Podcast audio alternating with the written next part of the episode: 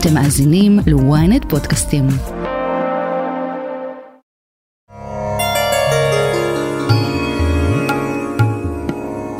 תשכחו את כל מה שחשבתם על הודו מהטיול אחרי הצבא. מי שביקר בטח זוכר את הנופים המשגעים, הטרקים, התרבות העשירה, לצד הערים הקדושות, התשתיות הרעועות וחוסר הסדר. הודו של היום היא עדיין מדינת עולם שלישי, אבל הולכת והופכת למעצמה טכנולוגית וכלכלית בולטת בעולם. בשבוע שבו כשלו הרוסים להגיע לירח עם לונה 25, הצליחו ההודים להנחית את צ'נדריאן 3 על הירח ועשו היסטוריה.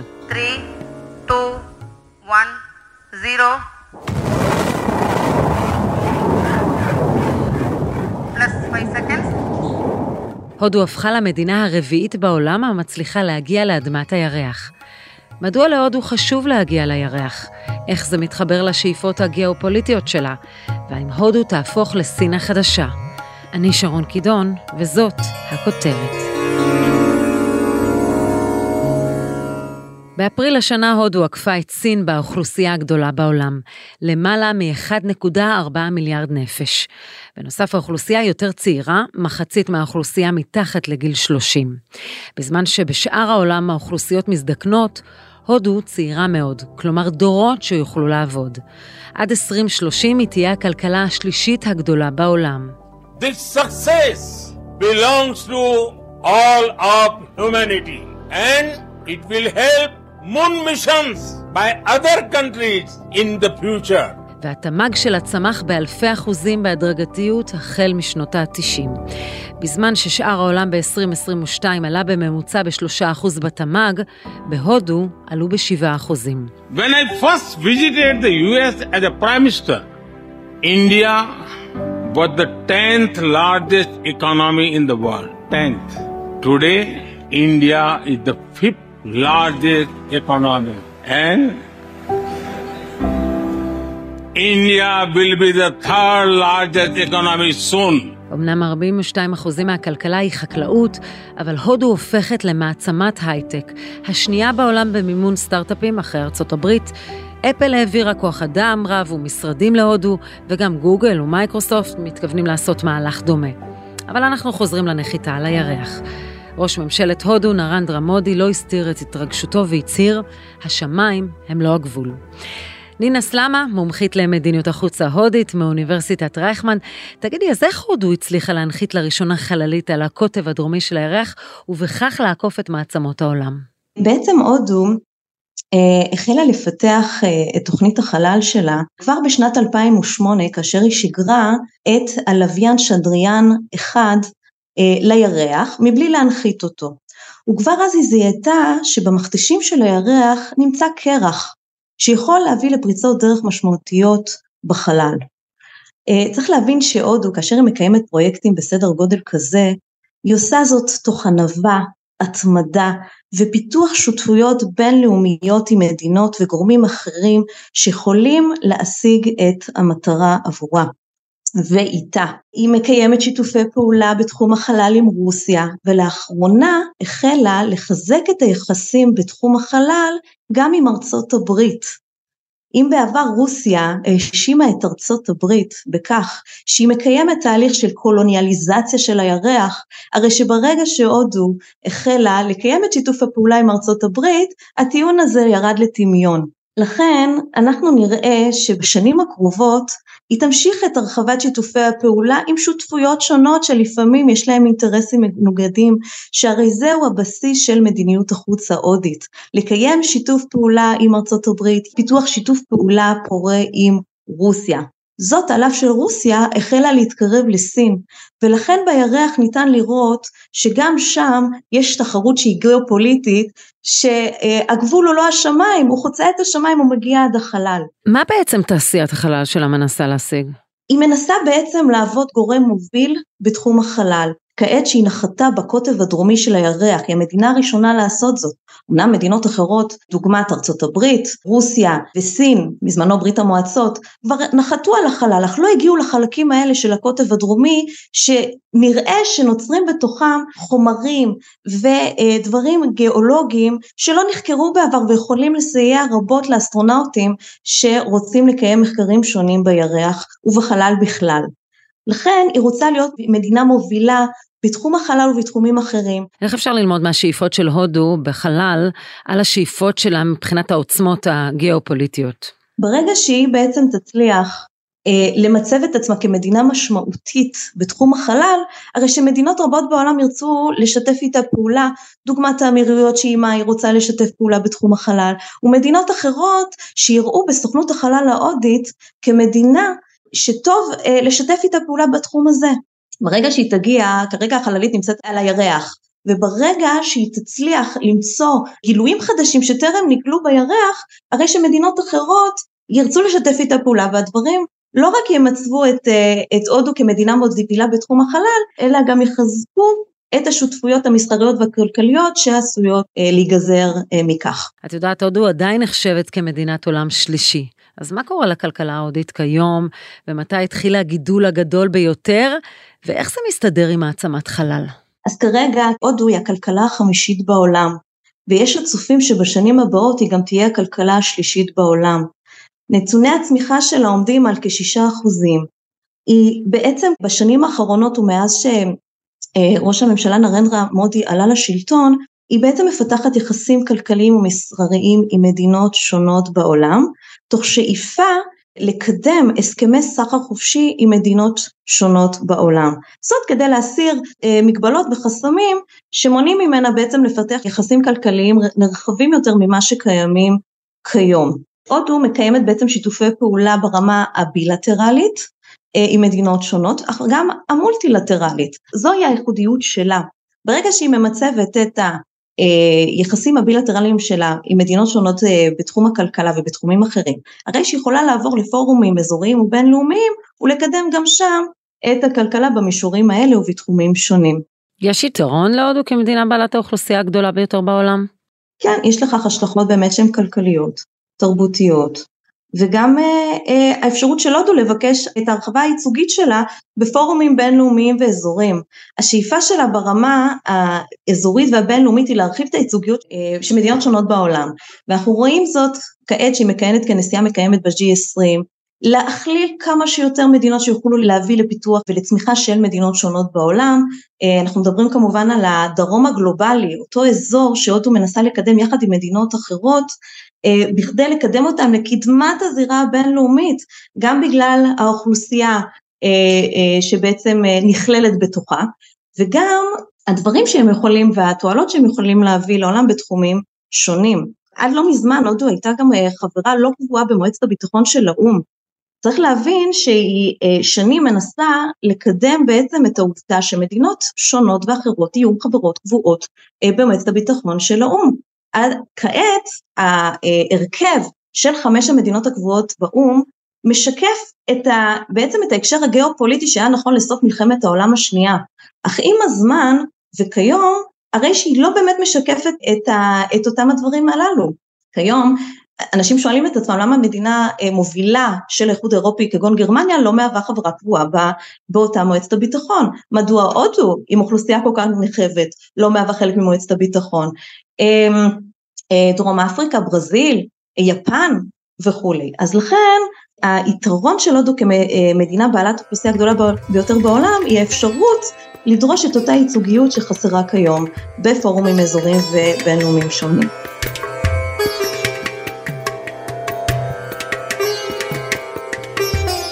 הודו אוהבת שיתופי פעולה נרחבים והיא עושה זאת בתחומים שונים. איך הקשרים עם ישראל משתלבים בשאיפות שלה, וכיצד הפכו היחסים בין נתניהו למודי כל כך קרובים. הודעה קצרה, ומיד נשוב עם הכותרת.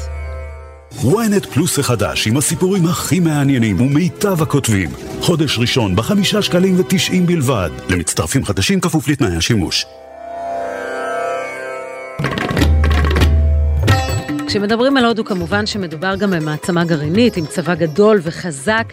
עם איזה איומים הודו מתמודדת? אז באמת הודו ממוקמת באזור גיאו-אסטרטגי מאתגר מאוד. יש לה שתי מדינות שכנות, סין ופקיסטן, שהן גם בעלות יכולת גרעינית, ומאתגרות את הודו על הגבול שלה, בכל הנוגע לסכסוך בין אם הוא טריטוריאלי או אחר בהקשר של פקיסטן. ולכן כל מבצע קטן או כל התקלות שקורית בגבולות הללו בין המדינות, מרעידה את המערכת הבינלאומית כולה, כיוון שיש חשש שההיתקלויות הללו על הגבול יובילו למלחמות כוללות יותר ואף גרעיניות. לכן כל פעם שאנחנו נראה שיש מבצע צבאי מוגבל, או התקלות אפילו מצומצמת על הגבול עם פקיסטן ועם סין, הרי שהדברים מעוררים חשש גדול ביותר למערכת הבינלאומית, ואנחנו שומעים גינויים ממדינות שונות בעולם, כגון ארה"ב והאיחוד האירופי, שמנסות בעצם להרגיע את הצדדים השונים באותן התקלויות, על מנת לא להסלים את האזור למלחמה כוללת שעשויה להיות גרעינית. כמובן שהודו גם מתמודדת עם עיון של ארגוני טרור,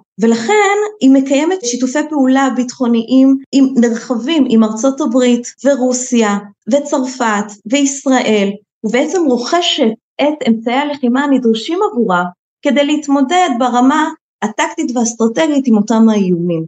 ולכן אנחנו נראה שהיא תמשיך בשנים הקרובות לפתח את אותם יחסים ביטחוניים עם אותן המדינות. מצד אחד ההשוואה לסין היא מתבקשת, מדברים על צמיחה מהירה, גם מבחינת האוכלוסייה וגם מבחינת התוצר הכלכלי, אבל מצד שני אנחנו רואים כלכלה סינית הרבה יותר גדולה, פי שש מהודו.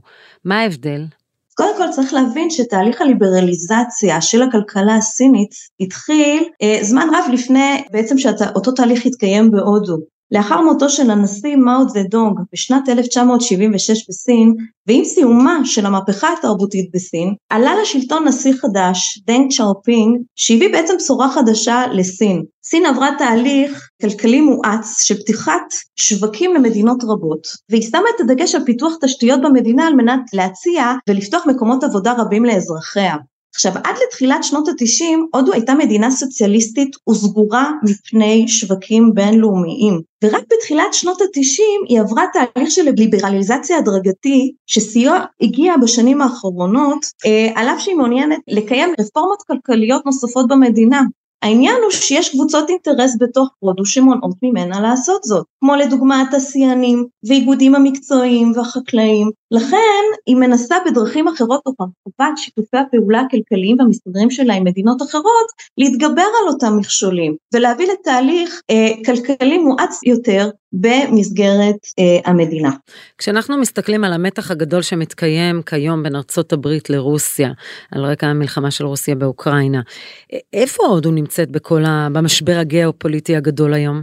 אז צריך להבין שהגישה לענייני החוץ של הודו שונה וייחודית לה ביחס למדינות אחרות בעולם. היא בעצם מקדמת אסטרטגיה אוטונומית. הכוונה היא שהיא לא נוקטת בשום צעד בייחוד כאשר יש סכסוך בין מדינות.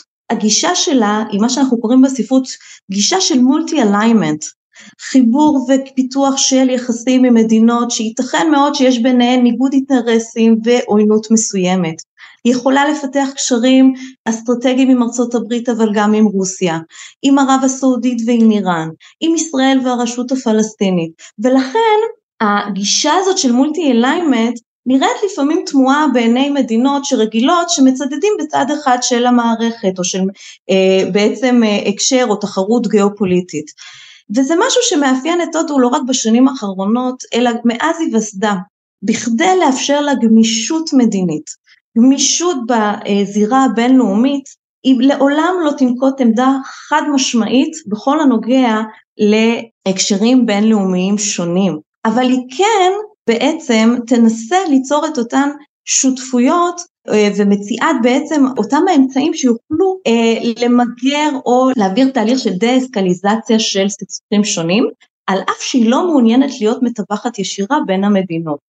כיוון שדבר כזה יכול בעצם אה, לפגוע באינטרס הלאומי שלה ובכל המושג הזה שנקרא אסטרטגיה אוטונומית. לכן על אף שהיא גונתה לא מעט על ידי מדינות שונות במערב על כך שהיא לא הטילה סנקציות על רוסיה במשבר שלה עם אוקראינה ועל אף שהיא אה, החליטה בעצם אה, לקנות דלק ונפט מרוסיה במחיר מוזל הרי שהיא כיום נוקטת בעמדה שהיא פרגמטית ובלתי מתנצלת. אנחנו זוכרים את התמונות היפות של נתניהו צועד עם נרנדרה מודי על החוף בישראל.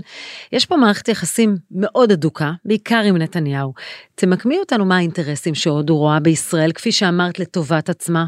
אז ככה, אז באמת היחסים בין הודו לישראל הם יחסים אסטרטגיים, והודו וישראל משתפות פעולה בתחומים רבים, לא רק צבא וביטחון, אלא גם כלכלה, חקלאות, ניהול של מים, אה, אנרגיות מתחדשות.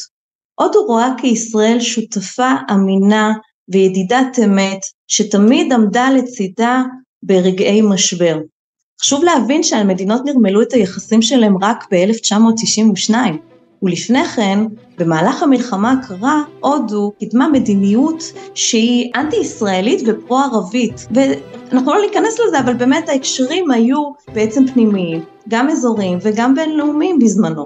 אך גם בתקופה הזו של המלחמה הקרה, כאשר הודו ניהלה מלחמות מול סין ב-1962 ומול פקיסטן ב-1965 וב-1971, הרי שישראל תמיד הייתה מוכנה לסייע לו, להעביר לה אמצעי לחימה שיסייעו לה להתמודד עם האיום הצבאי משתי המדינות הללו.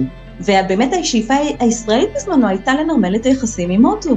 אך ההקשר הגיאופוליטי בזמנו לא אפשר זאת, והתנאים הבשילו רק בתחילת שנות התשעים.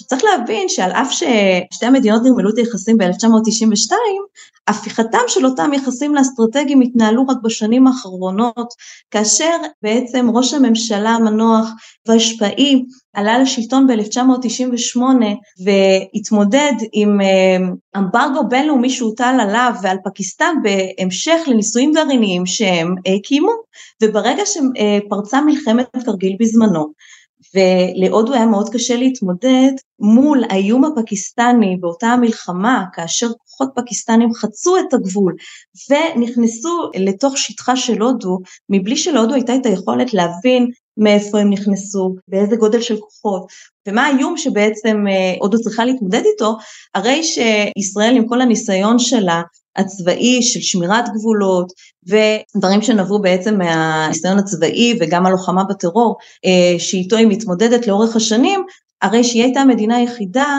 לסייע לה בזמנו. כמובן שמאז שראש הממשלה נרנדרה מודי עלה לשלטון, היחסים הפכו להיות קרובים יותר. חשוב להבין שראש הממשלה מודי וראש הממשלה בנימין נתניהו מכירים זה את זה, כאשר ראש הממשלה מודי היה שר הראשי של גוז'ראט, אה, שהיא מדינה במערב הודו, וכבר אז, כאשר הוא אה, ערך ביקור בישראל, אה, חיזק את היחסים עם ישראל. וכיום באמת היחסים הם אסטרטגיים, הם נרחבים, ומה שחשוב זה שבאמת המדינות הן מדינות עם ידידות אמת, זאת אומרת שבבסיס היחסים יש חברות וידידות שהם שני מושגים מאוד חשובים בתרבות ההודית. כי ברגע שאתה מקיים יחסים כאלה של ידידות וחברות עמוקה, הרי שהאמון והיכולת להרחיב את, את היחסים האסטרטגיים בתחומים שונים גדלה. אז מצד אחד אנחנו רואים תוכנית מאוד שאפתנית של חלל בהודו, פלוס תוכנית גרעין ואוכלוסייה שצומחת, אבל מהצד השני בעיות פנימיות ואתגרים שהודו צריכה להתמודד איתם. מה הם האתגרים? אז ככה, אז באמת הודו מתמודדת עם uh, אתגרים רבים, דוגמת uh, בעיות חינוך, בעיות מגדר, השתתפות נמוכה מאוד של נשים בשוק העבודה ותפקידים מסוימים, דבר שגם הולך uh, ומצטמצם עם השנים, זיהום אוויר, uh, ובעצם היא מסתכלת על מדינות אחרות בעולם, גם על סין שהיא uh, בעצם מדינה uh, uh, שהיא נמצאת בתחרות מתמדת ולומדת מהן. עכשיו חשוב לה, להבין שהודו היא בעצם פדרציה שמונה 29 מדינות, כאשר לכל מדינה יש את האתגרים שלה, וכל שלטון מקומי בכל מדינה אחראי בעצם להתמודד עם אותם האתגרים יחד עם השלטון המרכזי. ומה שחשוב הוא שעל אף שהשלטון המרכזי בניו דלי אחראי על ענייני החוץ של המדינה, הרי שהשלטונות המקומיים האלה ושרים הראשיים של כל אחת ואחת מן המדינות יוצרת גם שותפויות כדי להתמודד עם האתגרים של ניהול מים, של חקלאות, של התייבשות, של ביטחון תזונתי, דברים שהיא צריכה אה, אה, לקדם באותן המדינות עם מדינות אחרות בעולם. עכשיו מדוע היחסים האלו ברמה המקומית היא חשובה כל כך?